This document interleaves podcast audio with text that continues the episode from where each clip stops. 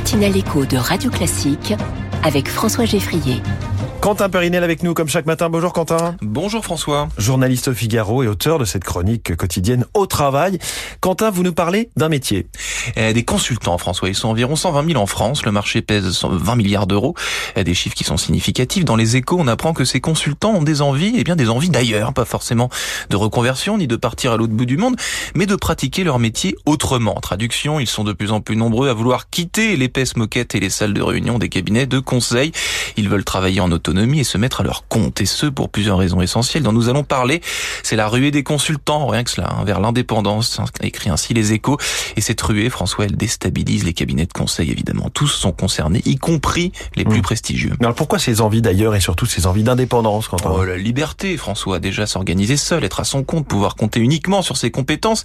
Et l'argument financier n'est pas en reste, évidemment, que ce soit pour le consultant indépendant comme pour le client. D'ailleurs, puisqu'un consultant junior facture environ 1000 euros la journée contre 4000 euros pour l'intervention d'un cabinet qui mobilise plusieurs salariés.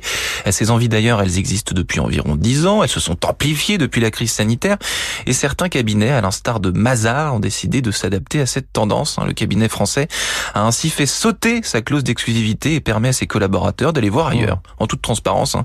les cabinets ont de plus en plus de difficultés à recruter en CDI et misent parfois eux-mêmes sur des indépendants, justement. Alors la boucle est bouclée et sur les plateformes de, de freelance, j'imagine que les propositions affluent.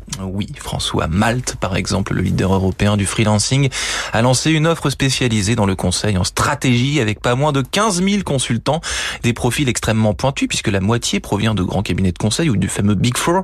Euh, l'objectif de cette opération est bien convaincre les grands groupes de se familiariser avec les indépendants. Euh, pour le moment, selon une étude de l'IFOP, seuls 43% des managers souhaitent travailler avec des freelances. Ils sont méfiants car cela change leurs habitudes et les sort de leur zone de confort. Or, pour éviter de se laisser dépasser par une tendance, mieux vaut l'apprivoiser le plus rapidement possible. Quentin Périnel au travail aujourd'hui, les consultants.